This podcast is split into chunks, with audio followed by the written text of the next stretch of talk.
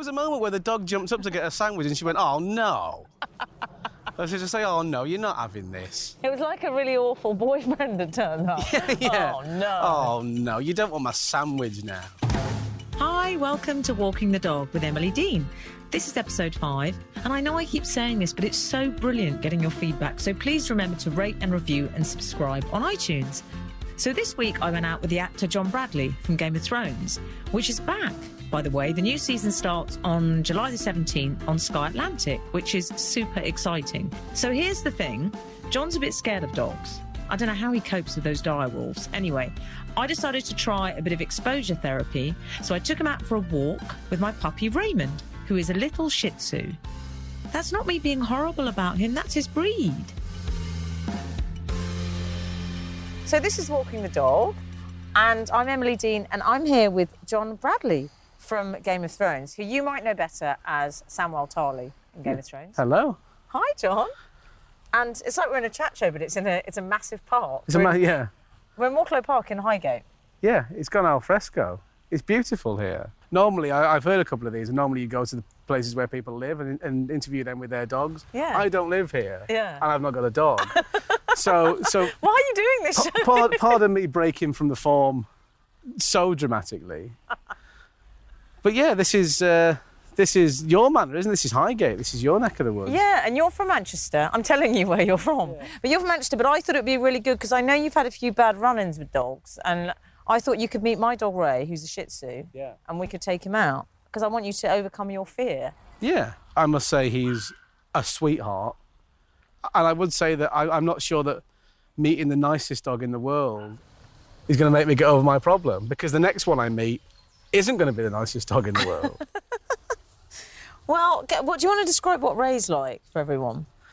Ray, where's he? A Shih Tzu. Yeah. Ray is. I, I saw a couple of photographs of Ray before I met him, but they weren't scale drawings or anything. They weren't to scale. And then I met him and I couldn't believe how small he was. He's absolutely adorable. He's like a slipper that one of those, that one of Reg Varney's conquests would wear to the door and on the buses with a nightie. he's, a, he's, a, he's an adorable, fluffy.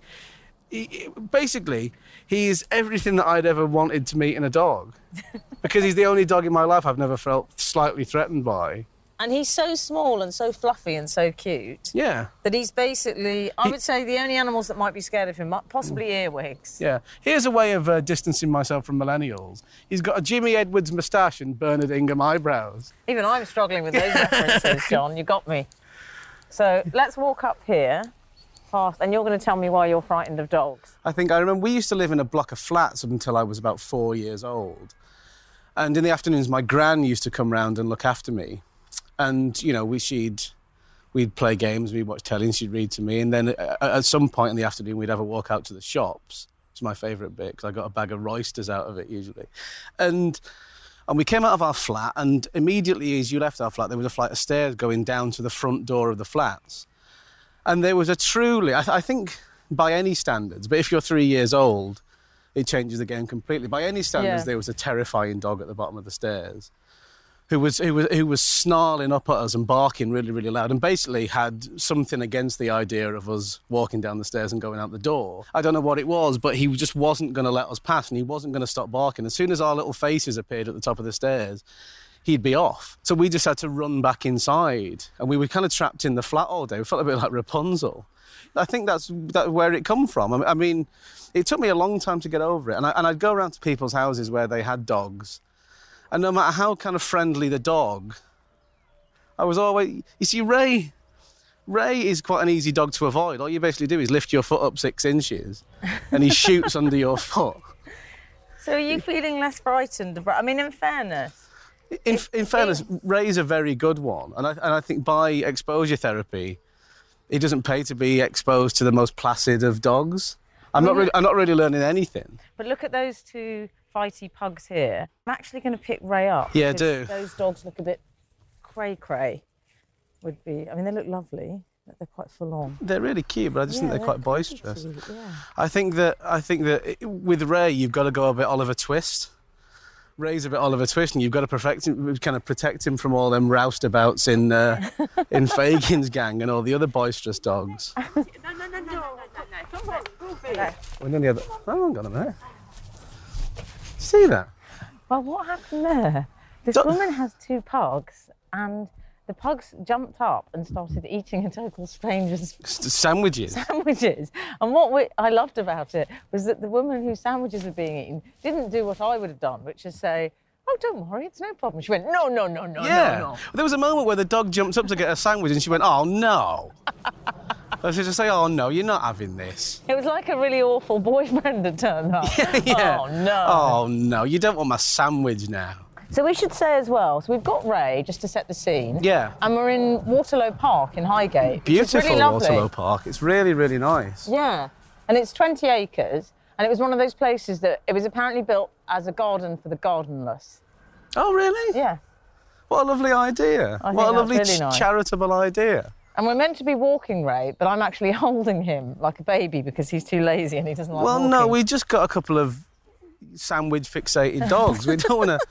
We don't want to let Ray loose on them. So what do you make of Ray? What's your impression of him? Do you I'm want to describe a. him? I'm such a fan of Ray. There's something very human about Ray that I think is quite easy to negotiate. Whereas those two louts back there, they were. Th- They're what I'd call animals. They're like disgusting animals, hell bent on taking people's lunches right from under their nose. But there's something very human about Ray. And, you know, if any animal, you know, decides to walk 20 yards and have a rest, basically I'm on side. Okay, well, this is all good news. Basically, he's, he's well on my way to changing my views on dogs. Having said that, he's a particularly good one. All I'm going to kind of concede is the fact that not all dogs are horrendous. Not all, all of- men, not all dogs. All of them except Ray are, are pretty horrendous. So, so John, talk me through. Well, Ray doesn't like dogs, can we just say at this stage? Ray's firmly on our side. That's what I mean about him being human. When you say our side, I love dogs, which is why I have a dog podcast. Oh, yeah, you're right. When I, say- when I say Ray's on our side, I meant mine and Ray's side. Okay. I like dogs, but I'm scared of dogs. And I, and I wish I liked them. I wish I was one of those men who could confidently walk into somebody's house and pick a dog up and like wrestle with it and, and stroke it really aggressively. And then instant bond develops between you and the dog. Like there's a trust there instantly. Yeah. But I, I, I've always gone to do that. Then as soon as he charges towards me, I've bottled it.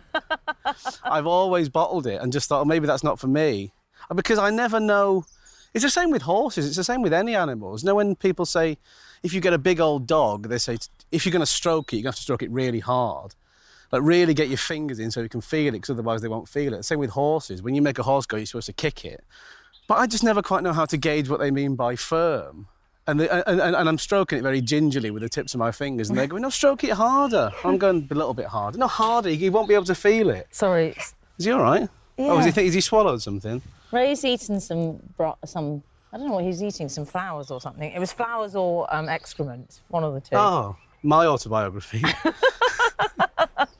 Talking of your autobiography, you're in Game of Thrones. Yeah. Which is obviously one of the most successful TV shows ever made, and I think it, it sort of happened really suddenly for you, didn't it? You didn't you, you just Yeah. come out of drama school when you got the part. I came out of drama. I, I auditioned when I was still at drama school for the first round, and I was just I, I was just finishing off my final show of the final term, and I got the audition for this thing, and I, and I didn't really get the kind of magnitude of it because I, I'd I'd never heard of the books at that stage, so I didn't really know what kind of big a deal it was. All I knew that it was HBO, and I associated HBO with kind of very high benchmarks of telly over the last kind of 10, 20 years, what it wasn't. so I knew that it was going to be, I knew that it was going to be a thing that, that had a lot of kind of credibility to it. But I would, I would have been nervous no matter what it was for. And then, of, and then of course, you start. That woman wasn't talking to us, by the way. What did she say? Get down now. Yeah, she was talking to her. Think James her- Brown. Her daughter's, her, her child is on the. Um, Yeah, her child's got the cheek to be on a climbing frame, and she's saying, "Get down." That's what it's for. so yeah, so you got the call. So I, I uh, yeah, I, I, I got the call, and, it, and it's, it's this, you know, whenever something happens like that, there's an instant celebration and you think, oh, fantastic, I've got this, I've got my first job. No matter what happens after this, I can say that I'm a working actor for the next few months. Fantastic. Really, really pleased. Really kind of celebratory. And everybody was getting in touch saying, heard you got this thing, tutors, you know, fantastic. And then that, that lasted for a while. Those, those kind of endorphins kicked around for a bit. But after a while, that settles down and you, you suddenly got the hand on your shoulder that says, you've got a job to do now. And these people who have cast Sean Bean and Mark Addy and Lena Headey in this show think that you can do this job based on, you know, two, three minute auditions. And you think, you better not let them down. Did you feel a sense of imposter syndrome, which people often say they get? You know, when something incredible like that happens to you, that you feel actually, should I be? Why have I got this job? Yeah, I think that I think that that's quite a natural thing to think, just because. Well, he's got met some fans. Sorry, John, they're not interested in no, you. that's the all dog. right. Sorry, he's really cute. He is, isn't he? He's too lazy to walk. Yeah, we've got a show for him around. I'll see if he'll walk. Hang on. So you go for you take the dog out for a walk and you're holding. Yeah, holding- we take the dog out so we can have a walk. I need the exercise apparently. oh. What breed is it? He is a Shih Tzu. Uh. And he's about three months old now. Yeah. Oh, it's really nice to meet you. Thank you. Come on, Ray.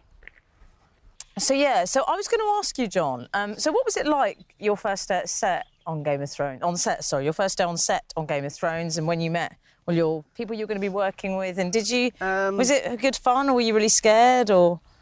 Uh, literally, my, my one memory of that first day is just how much my ignorance was exposed, I think. Because I went to a very, really good drama school in Manchester that was very kind of theatre centric. So it trained you very, very well for the theatre, but didn't really didn't really expose you to much kind of camera technique or camera training or anything like that. I think we had three hours camera training in the three years that I was at drama school. It may have changed now, but that was the kind of ratio. And three hours, you know, when you consider that we did three hours training at drama school, and my fourth hour in front of a camera was on uh, Game of Thrones. Hello. Oh, she's just gorgeous. Oh, thank you. She only really young. like- Yeah, she's a Shih Tzu. Yeah. She's three months. He, she. I'm calling her she. Yeah, it's a, it's a, it's a, Is a boy? it's a bloke. Yeah, it's a Oh, boy. okay. I've got two little girls at home. Oh. So I've got two little dashies, so Oh, nice. Oh. wow. I'm used to saying she. So. Oh, that's right, all right. Oh, gorgeous. Oh, thank you. Thank you. Cheers. Having a dog's great for meeting people, but they don't all put a crimp in your anecdotes. we were talking. Oh, there's a. Is that a, we just saw two lads running across the park. Because I'm from Manchester, I'm very sceptical about runners. I'm instantly quite suspicious. I think a crime's happened. I don't think they're. I, don't think they're running for the health benefits. So tell me, so when you first met Kit, I'm thinking more about the sort of, what was it like meeting everyone and were you nervous and, Yeah, really nervous, but but yeah, it was it was all that thing about feeling like a bit of a fraud. And yeah, as I was saying on my first day, I just didn't know how a day's filming worked even because I went to this, you know, drama school that was very heavily leaning towards theatrical training. Mm. And when I when I got the call sheet for the first call sheet I'd ever got, I saw the scene that we had to do. I read it. I saw that it was maybe two and a half pages.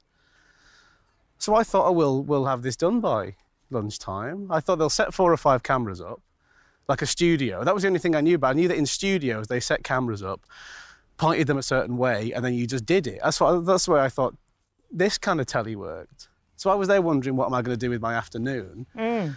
And it turns out that we still hadn't finished the scene after a 15 hour day.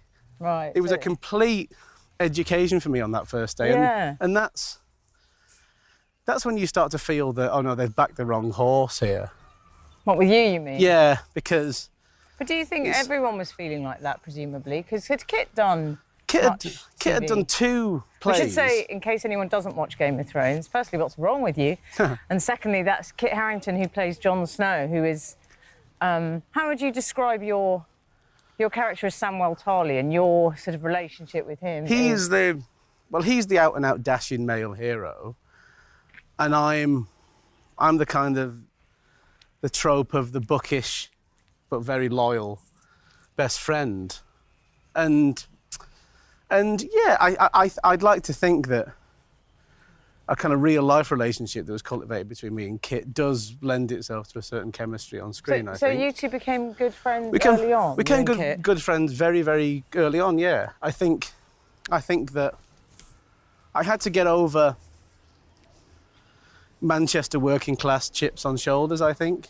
Did you? Yeah, just because I got, I got over that a little bit at, university at, at drama school, but you just think, you know, what are we going to talk about? I don't know what to talk about with people from that background. And when you say that background, he is he from quite a posh family, Kit? Yeah, I think? I, I think his family are actually nobility. I think Kit may even have a title. So I don't know what people with titles talk about. they won't be interested in the stuff that I talk about. But it turns out that I needn't have worried about all that because it's mainly people, working class people. Do uh, you, would you describe yourself as working class? Yeah, definitely. My mum hasn't worked for a long time because she's been quite ill. She's been on kind of disability things for a while. And my dad works at I think we should take Kind of- that pic Ray up just because there's a big dog not on a there's, a, there's lead. a right bruiser coming up here. He's the sort of um, what would you describe him as? He's Tom Hardy of dogs. No, Yeah, he's he more- is. He's more the Brian Blessed of dogs. He is. He's, He's exactly the same colour as the sofas they used to give away on Bullseye. He's a huge He's that dog. kind of 80s couch brown. So sorry, you were saying your mum hasn't been Yeah, well. my mum's my mum's had really bad arthritis for a while, and she's found, you know, getting about quite difficult. My dad still works. My dad works at kind of flight services at the airport, so Okay. catering for flights and stuff. Yeah, a really kind of working class background on a on an estate called Wythenshawe in, uh, In Manchester. which at the time it was built, it was the biggest council estate in Europe, I think. Hmm. And uh, I think it's been, I think it's been knocked off the top spot by somewhere else now, which has infuriated the locals. And do you think? And so when you first were doing sort of scenes together and stuff, Yeah. I think that's almost a bit. Do you think it's a bit like they call it sort of trenches? Those relationships that you make Yeah, in that's the a really good point. I think that. I think that the regardless of class or yeah, background or anything like that. I think the friendships that you make with people when you're both scared and uncertain and and you know you adopt roles where you can be kind of pillars for each other to cling on to. I think they're the friendships that last because that's when you see people at their most vulnerable. yeah. I think, and, and, it, and, it, and it worked. It worked very quickly because there's a scene in that first episode that I'm in where Jon and Sam are cleaning tables and they talk about girls. So there was that scene. That was a really nice scene between two people, and that came much later in the production. That, that wasn't in the first draft of that episode. They wrote that episode and gave us a script, and then as they noticed how Kit and myself were getting on and the mm. chemistry that was emerging, they gave us this extra scene to do, which doesn't really add anything to the plot, mm. but it does really cement their relationship. It's a really nice scene for them too, as they start to explore each other and they um, start to establish common ground. And it was nice that they had sufficient faith in the chemistry between me and Kit as friends first Yeah. and then actors second. They thought that just seeing two people talking in the middle of in the middle of all the action so many scenes in Game of Thrones happen with just two people talking. People remember the big epic scale battles and things. And and did you? Presumably, you had some kind of laughs as well when you were on set. Did you? Yeah, I That's mean, bonding as well. stuff that stuff that has become has identified itself as a laugh since. You know what I mean? what? Well, there was once there's in the Castle Black set. There's a there is because of course for, for the un, uninitiated, Castle Black uh, houses the Night's Watch, who are who are supposed to protect the west of the, the oh funny tongue twister coming up, the rest of Westeros from the Yeah, threats. I see from your role as you know, like in those really expensive um, private estates. There are always security Yeah. vans patrolling around. Exactly that. You're like the fantasy world version of those. Yeah, exactly. Just just designed to keep unsavouries out. Yeah. And so our set is located at the wall. John, sorry, the cutest dog in the world. A little white, it looks like a Maltese.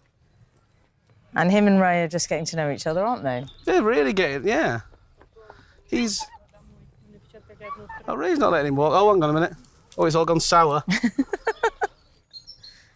Ray looks really sad to have lost him. He wasn't quick enough, was he? And the Maltese has now cocked his leg as a final insult. As a final insult, yeah. Come on, Ray. And he's off. Plenty more fish in the sea, and that's what I think you're going to end up with at your size. Oh. so go on. Yeah, so Castle Black, our location, is at the wall. And to get from Castle Black to the top of the wall, in the logic of the show, there's a lift. Now, now the wall's about 700 feet high. In the set, because the first 100 feet of the wall is like real stone quarry face, uh, there's an actual genuine working lift that takes actors up a certain height and then they come back down and it's as if they've come from the top of the wall. And one day the lift got stuck. the lift got stuck with me and Kit inside, about 100 feet in the air. Just because, just because you're filming Game of Thrones doesn't make the experience of getting stuck in a lift any less traumatic, really. And, and the, the thing about it was, we were up there 100 feet in the air thinking, you know, basically giggling about it, thinking, oh, the, the scrapes we get into. Oh, the scrapes we get into. What about, yeah, this is, this is, this is an anecdote. This is going to be the way to happen. And we're nudging each other and, then kind of making little jokes. Then we look down through the floor of the lift, because the floor of the lift was just like a cage. Yeah. There was no wood. You could see through the floor of the lift to see every single crew member standing in the courtyard looking up at us, absolutely terrified. absolutely terrified. And, and they were looking at us thinking, we can't. What can we do? We've shot far too much to replace these now. It's going to cost us a fortune. if, if, if that lift drops or the bottom of the lift drops out, it's a hefty insurance payout. But the thing is that we, we were having such a laugh about it until we saw how terrified everybody else was. We were looking out onto the courtyard and then we just suddenly, of all the things you want to see at that moment, we saw the set medic come into the courtyard and kind of wend her way through the crowd to the front. Oh, we thought, oh no, I reckon we're in slightly more trouble here than we thought we were 10 seconds ago. Sometimes, no matter how unique your circumstances, kind of mundanity can yeah, really come yeah, in the yeah, room. like the lift gets stuck. It's where Game of Thrones meets Only Fools and Horses. So you live in Manchester, Manchester, still, but yeah. presumably, so your life has changed. Like in what ways? Your life has changed a lot. Like presumably, you get a lot better class of airline seat now. I presume. The fact is that, that people people come up to you and say, "Oh, Game of Thrones must have completely changed your life," and you think, "Well, not really," because that, that kind of implies that a, a life that I wanted to be completely changed before Game of Thrones, and I didn't really. There's there's a lot about my life that I really liked, and I've managed to keep hold of a lot of that. I just thought I thought first class was you got a little bit more leg room, and you maybe could get an extra bag of peanuts if there was any spare, if you asked nicely. The first time I, I went first class was one of the most memorable experiences of my life. Yes, because I was going first class, but also I remember this so vividly. It's like a film that I can play in my mind. And where were you going? Were you going? Over I was going to uh, LA and then San Diego for the first Comic Con I did. First Game of Thrones. Yeah, for t- So HBO 2013. paying. Thank you very much. HBO paying, yeah, thank you very much. Draining every last drop out of it, Yeah. Manchester style. I was on my own in, in the first class compartment and I said, I, it looks like I've got first class all to myself. What could be better than that? Well, I'll tell you what could be better than that. What actually happened next? I was sat there reading or something. Uh, a figure passed me walking down the aisle.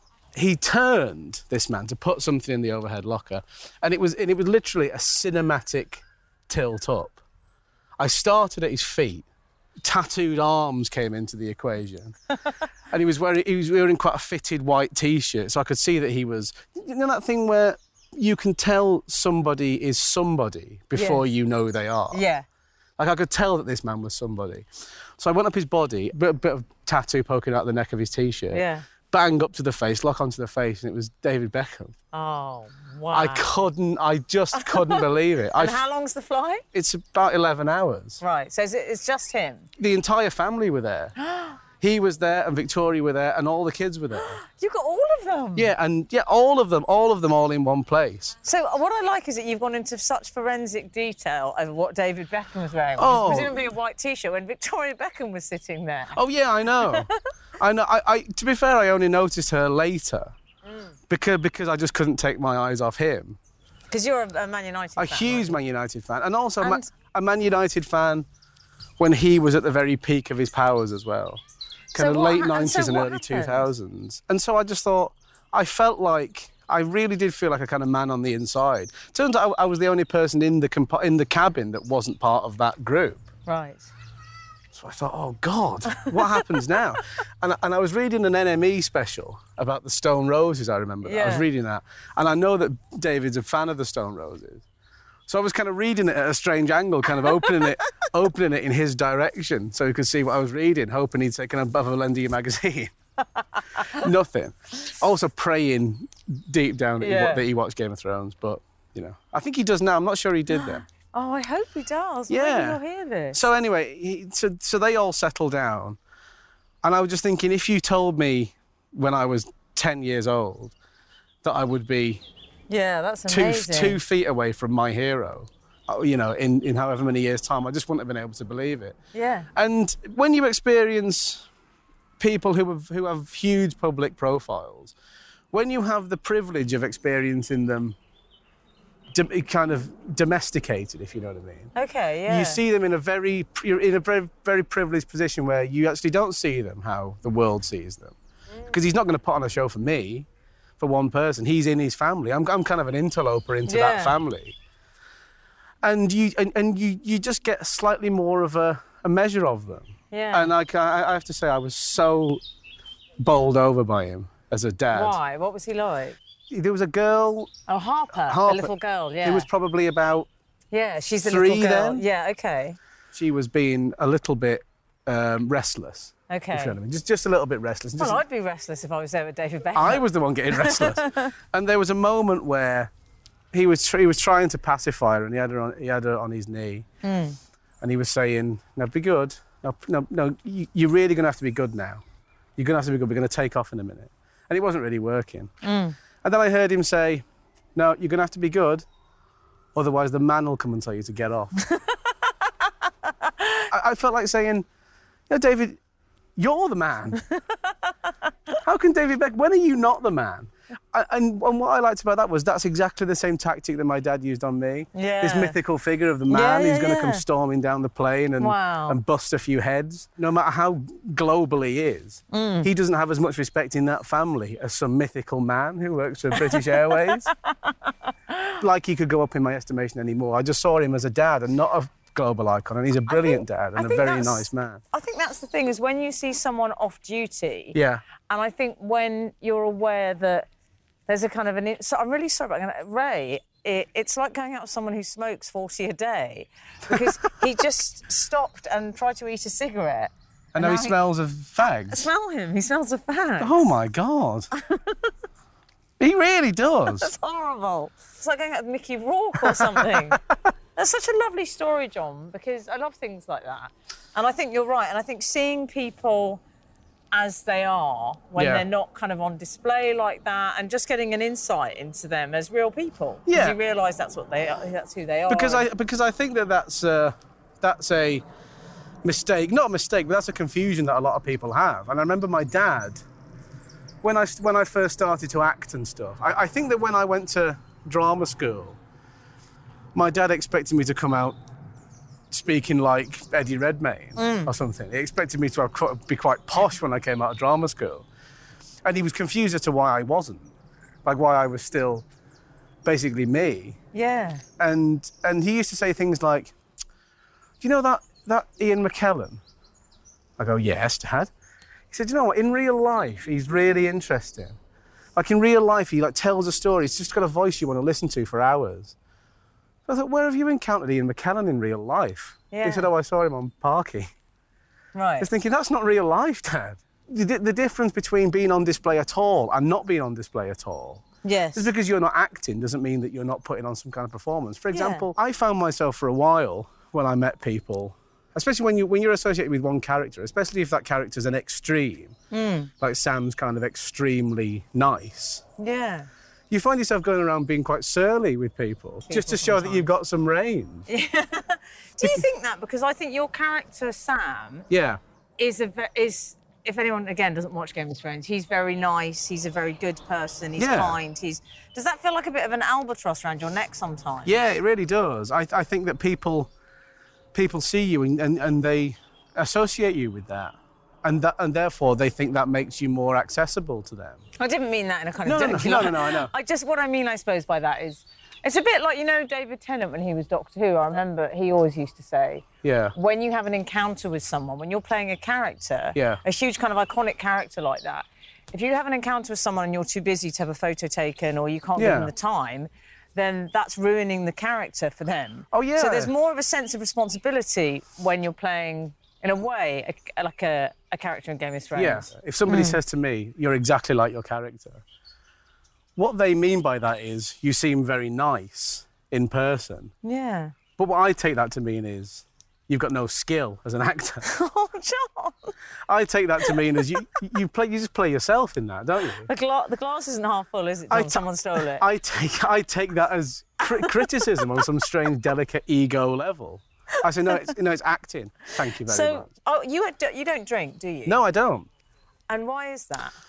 Um, it's it's a lot of things. The most immediate reason that I don't drink is that I I really don't like the taste of any of it Okay. at all.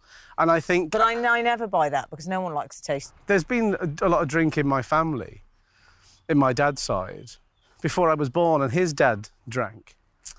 My dad stopped drinking because I was born. Hmm. And my dad's told me a story that when he was at a very low ebb with his drinking, I don't know how religious he was at the time, but he prayed for a girlfriend and a son when he was at a really low ebb. And he said, If I have a girlfriend and a son, I'd be able to sort myself out and I'll never be the same again.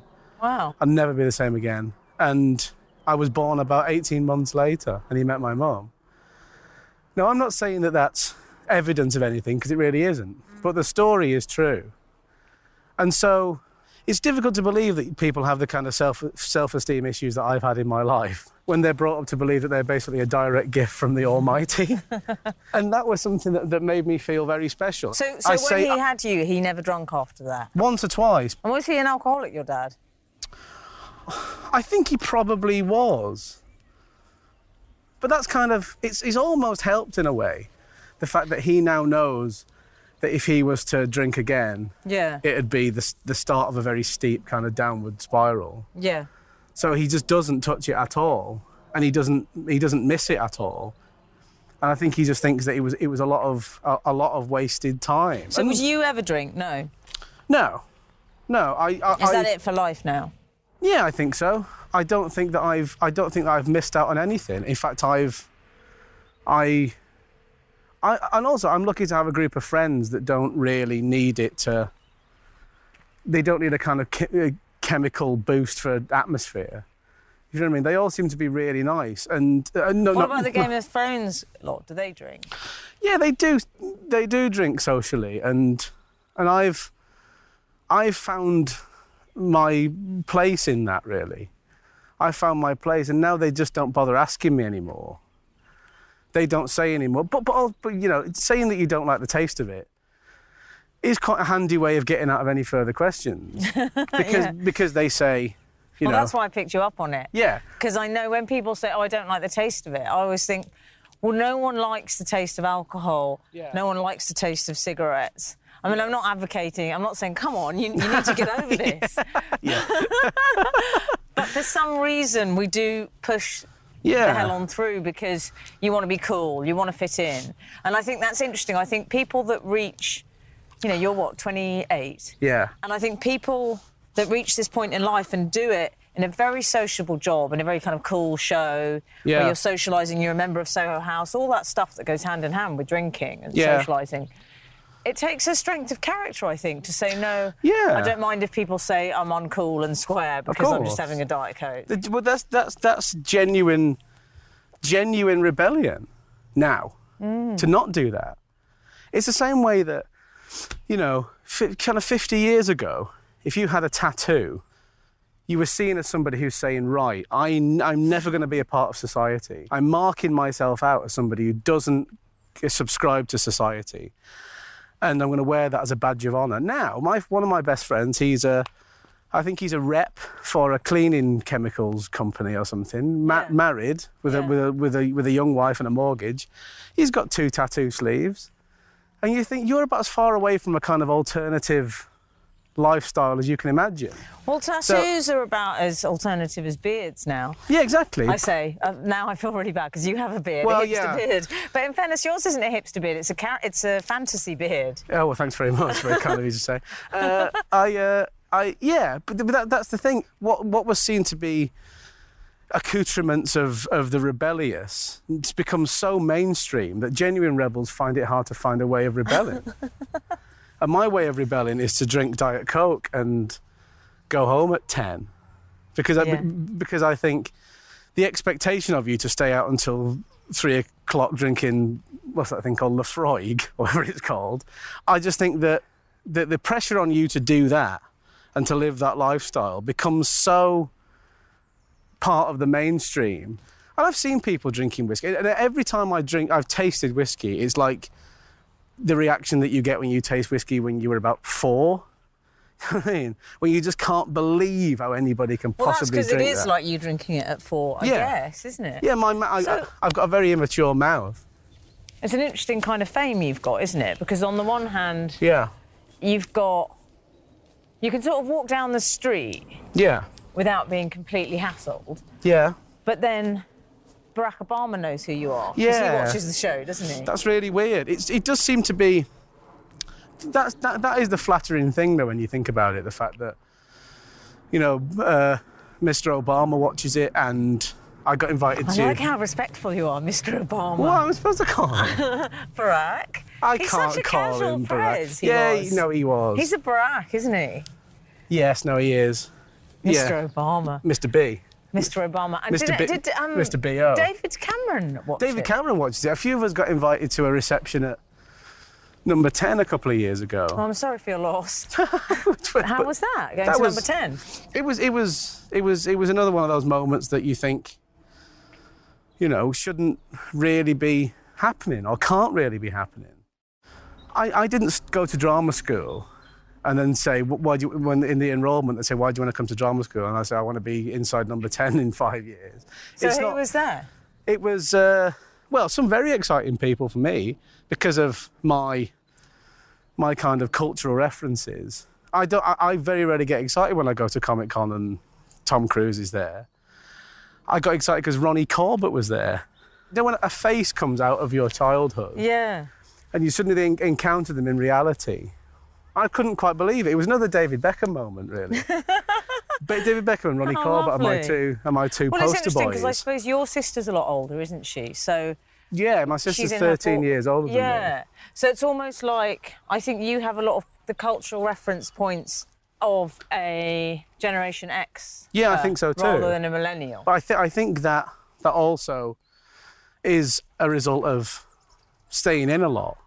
My, sis- my sister, I, I talk about stuff from my sister's generation that she doesn't understand because you were never in.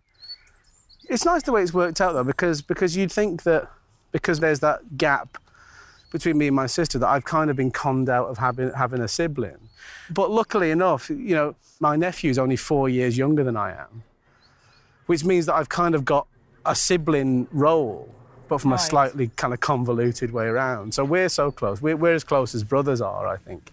Some people say that when you become famous, Yeah. it's not you that changes, it's the people around you. Do you think anyone is different with you? It's weird. It's weird that because I, I think that, that that works for people who are slightly more casual acquaintances. Okay, yeah. Like casual acquaintances will text you for the first time in years and say, "How are you doing? Would you like a drink? I watch your show and I really like it." Right. With my closest friends, or my closest friends from s- kind of pre Game of Thrones. I genuinely think this may be unfair, but I genuinely think that they're trying so hard not to change Yeah. that it's actually becoming really quite stubborn and dark. What do you I think- mean? Because, well, this is the thing that I have people from high school that I've not spoken to getting in touch and saying, I really like the show. Congratulations, you know, blah, blah, blah. Three of my best, best friends from childhood and uni, I've never seen an episode of it. And I've pretended for years that it's fine. But I just, I am a little bit hurt by it. They, I, I think that they don't want to watch it because then they'll like it and then they think that that'll make them one of those people. As in a kind of I- I- false new Uh, friend. Yeah, as in people who turn up and just want to talk about that. And, and they come up, it's the excuses. I mean, they come up with excuses like, I was enjoying it and then you came on and ruined it. Is that what they say to you? I, I, and I go, what do you mean? Well, they say, well, don't, don't take offence. I went, well, you know, uh, if I do take offence, it'll be on my terms. And then they go, they go, no, no, you ruin it because I'm really, I've really bought into it. And then you come on and you take me out of it. Right. Like you destroy it. And I think, oh, come off it. I, I don't believe it.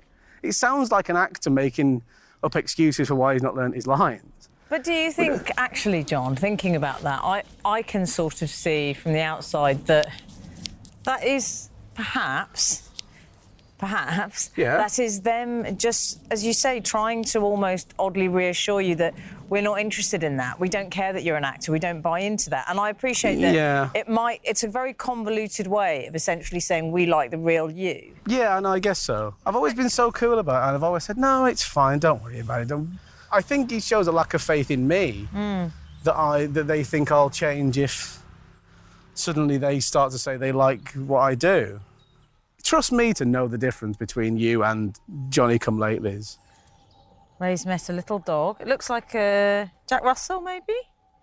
Little Jack Russell. And this is what happens to Ray. Have you noticed? There's Yeah. a pattern. Well, I think he seems very keen, hmm. and then when they go, he gets over it alarmingly quickly. he seems to Oh, recover. like me, he seems to recover alarmingly quickly. Um, John, tell me about what you were like as a little boy. I knew that I wanted to be a performer before I really knew that it was a job. Because because we weren't from a very kind of we, we were from quite I'm from quite a lowbrow family really. We didn't go to the theatre really. We didn't even watch dramas on telly. We watched comedies mainly, like sitcoms. And so I, re- I remember watching things like Fawlty Towers, and they made me feel so happy that I thought I want to do whatever that guy is doing, whatever that is, Which is performing. whatever yeah. whatever that's called. Yeah. I want to do that, and I want to make people feel the way he's making me feel. Mm. And so were you sort of putting on shows and, you know, were you an extrovert? And... Well, I, I used to I used to try and surprise them. I'd go out into the hall like I was just going for a drink or something. And then apparently, I say apparently, I remember this. I used to come back in in like my mum, like a costume that I'd made for myself, What was the costume? like one of my mum's coats, and like and like and and and her, but basically my mum's clothes. basically, now I think about it, I just used to dress up in my mum's clothes. It was never any of my dad's clothes. I, I used to dress up and come in, and, and, and I used to I used to say to them, I used to be in the hall, and I used to say, "Can you announce me?" So I'd want them to say, "Ladies and gentlemen, will you please welcome John?" And then I and then I'd burst in, like I was coming on stage, and I'd stand there and I'd soak up the applause, and then I'd have nothing. I'd have nothing to so say. your act was opening a door. It's not like that I came in and did a, a show. I just wanted the, the adulation of the entrance. But what I like as well is that you've given yourself a stage name like Madonna, which is a one-word oh, stage Oh, yeah, name, but it's. John. It's not unusual. it's John. I know. Here Yeah. you enter. Oh, Madonna, Sia, John. yeah. But, but never did I think, and even when I was at drama school doing plays and things, I never thought that I'd be doing quite serious drama on screen. I And you're a drummer, aren't you, as well? yeah. Which You were on Which- Bring the Noise. I wasn't Doing bringing your the noise. drumming. Yeah, I that was one thing that I wanted to keep, not a secret, Oh, sorry. but I was quite no, no, no, not going on bring the noise. I was going to say. Don't bring up bring the noise. I, uh, for heaven's sake. Yeah, the drumming was something that I just wanted to keep to myself. I, I didn't want it to be part of my CV. I didn't really want to open it up, and and, and I think it was because I, I just wanted to keep some things that were quite uh, that I, I had quite a pure connection with. Right. Okay. And drumming's one of them because I do think You didn't that- want to go on to the, you know, celebrity stars in their eyes as Phil Collins. no, exactly that. exactly, just that kind of thing. Or people. In or- the air tonight. because whenever anyone does anything Phil Collins, they only do in the air That's tonight. what I did on Bring the Noise. Let's not forget. That's not. It was, yeah. Oh no, how embarrassing! It's what I did on Bring the Noise, yeah. You don't want to be doing something like In the Air Tonight on the TV programme. Who on earth would want to be doing something like that? I've really put my foot in it. I'm so sorry, No, that's all John. right. But I do like to keep some things very that are quite close to me. And drumming's a bit like that as well. Drumming's not like playing the guitar where it's a kind of academic thing.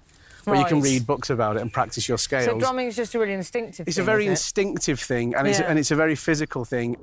So, t- so talk me through it. You've got season seven of Game of Thrones. Season seven's on in a few months, yeah, later than usual. And have you got quite a big? You've got a big part in this one.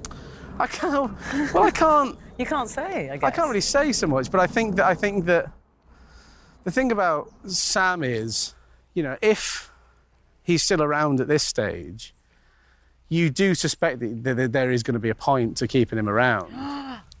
you know what I mean? Wha- But I see. I'm taking that as a spoiler alert. No, don't take that as a spoiler alert. Don't take that as anything. This is the glory of it. I don't know. Jim Broadbent's in this. Too, He is in this one, yeah. And that's a huge compliment and, and, and a huge testament to the reach of the show and how proper actors are taking it seriously as an acting job, which can be quite difficult for Yeah. fantasy things to be taken seriously as drama. And I, and I think since day one, Game of Thrones has shown that you know you can do drama in the fantasy genre that's actually very serious psychological drama. You've got one more series then after this, and then is that it for good Game of Thrones? I think so. So how do you feel about that? Are you nervous? So it's it is coming. It's going to come to an end, and I think that'd be easier for actors that had had huge careers Yeah. or just done anything else of note really then arrived at Game of Thrones as part of their career because there's a before and there's Yeah. an after. Yeah. But for me, Yeah, there's so if you're Charles Dance, Yeah. this was one stop off in a long career. in a long career. But for me, there's no before. I've never been a professional actor and not been in Game of Thrones. It's exciting though, right? It is exciting. Should we sit on this bench, John? Yeah. So before we finish, John, I wanted to, in the interests of full disclosure, Yeah. I didn't bring this up earlier because I didn't want the whole podcast to be about this. Yeah. But I thought we should just chat a bit about how you and I, well, you and I used to date, didn't Yeah, we? we did. Yeah. Oh, that was you. yeah.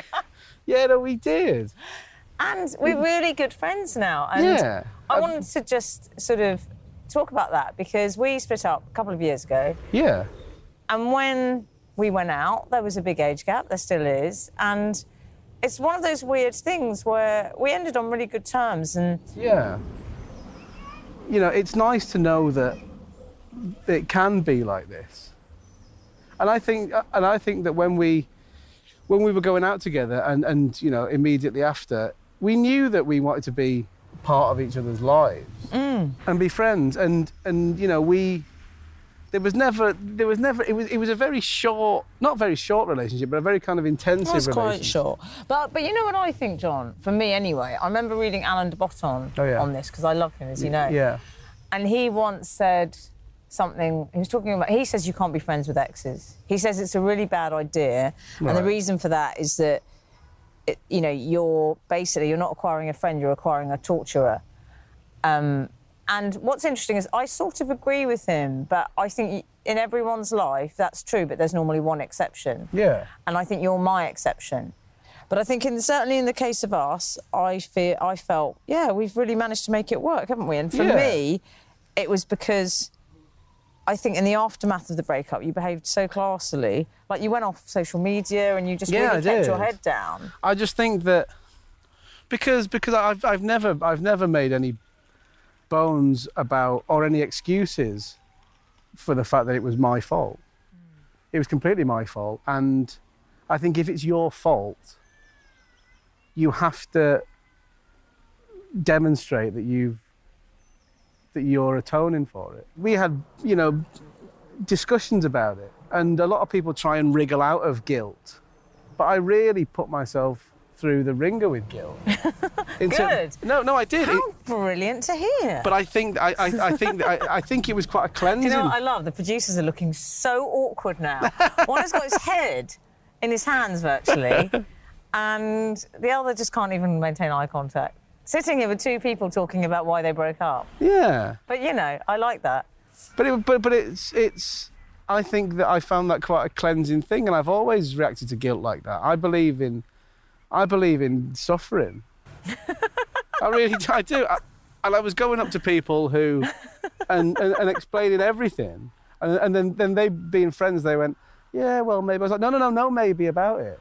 I've been despicable, and and and and as a It result, wasn't that bad. well, no, but but, but it was I've had people do much worse to me and not, not even apologise. well. You know, I remember when we were dating, it was interesting insight to me as well about millennials get a really bad press. Yeah. And I'm glad I dated a millennial because that made me realise how much I liked them and how I think, interestingly, when we were going out, there was an age gap, Yeah. and, and there still is, that hasn't changed. but there was an age gap, and I was aware that what was weird is that not my close circle of friends, because they're all great, but when we would go to events, we went to the BAFTAs once. We sat on this table with these people from the Radio Times who were very nice, but there were some people there, and they were all kind of middle aged. They're all in their 40s and things. And all of them were quite suspicious and a bit. Where did you meet? Why are you two Yeah. together? I felt they were sort of suggesting that I was with you because you were on telly, and and it was just a bit odd. And Yeah. what's weird is your friends like Kit Harington Oh, yeah. and Gwen, your friend, and all of your Game of Thrones friend were just so lovely. And it, it was not an issue, our age, which I thought was interesting. No, it wasn't an issue, and I, I, and I do think that that that comes from a certain confidence that millennials have. They just don't question, and they're so they're so accepting of stuff, and they believe in people, Right. and and they believe that people don't have quite as much subtext and ulterior motives, and. I think I, I think that they, and also I think that they were just very happy for me as well, because they could tell by the way I was talking about you that I was happy, and they knew that happiness for me then was a kind of uh, quite a hard thing to come by at the time. Do you think also it's because they've maybe view relationships in a slightly different way? So they view relationships, they're much more open minded. I don't want to be slagging off Generation X's and baby boomers because I'm one of you and I love you. And I suspect you've got dogs and you're listening to this podcast. so I don't want to alienate you, point one. And also, but I think what it's what it is to do with is just it was just nice for me to to feel there were different reactions, but I think you, you know sometimes people react to you and it was surprising to me Yeah. just the different sort of reactions that we had. But you know, look, the important thing is I'm just so happy that we've managed to stay. But it was nice. friends. It was nice to say to those people. It was nice that when those people were asking that question about us, those people at the Baftas, that we were able to, you know, answer them honestly. Oh, I seem to remember we just got a cab and left Yeah, because we we found them really irritating. Yeah, we did, but but that's but that but that that comes from a security of because we knew the reasons why we were together. We didn't have to prove it to anybody else. You know what I mean? Yeah. If there was any kind of if there was any kind of strangeness going on, then you'd feel the need to explain yourself away. But because we knew that we were together for the for as right a reason as you can ever be with someone, Yeah. we just felt that we you know we we knew the truth, and so we didn't really care about anybody else. Well, I see it as one of those lovely things that Kate, like I say, it's very rare, and I think it's very, it's quite unusual to stay friends with an ex. Yeah. Just because I'm not sure you should return to the crime scene. But I think it's an example for me anyway of how if things are handled really well, it's possible. Yeah, definitely. If if the you know, well, the thing that helped, I think, was was we had a period of time after where there was no kind of contact at all, and I think that's a great thing to do. I, I- I think that it'd be quite tempting for me as the guilty party to keep sending emails and, and trying to phone you up and checking in to see how you are and seeing what the lay of the land is. But I just thought, no, she's Em, Em's going to be angry, and she's got the right to be angry. And because it was my fault, I have surrendered my right to have any influence about how this works out. I've given I, I, I, the ball is completely in her court, and I have to respect any way that she wants to react. You know, you either have the rights to the story or you don't, and the, and the injured party always has the rights to the story, and has the right to work out how it carries on in the future. And I think that was Well, I'm glad I've got the rights to the story because I'm planning on writing a Oh, movie. and HBO are interested. Are oh. you Oh. up for it? oh, playing myself as as self. As himself, John Bradley. Yeah, yeah. What do you think? I, I, I like it. Can I have can I can I have editorial on it? You haven't seen the script yet. I hope you enjoyed walking the dog. Thank you for listening. And don't forget to subscribe on iTunes. Otherwise, no treats for you.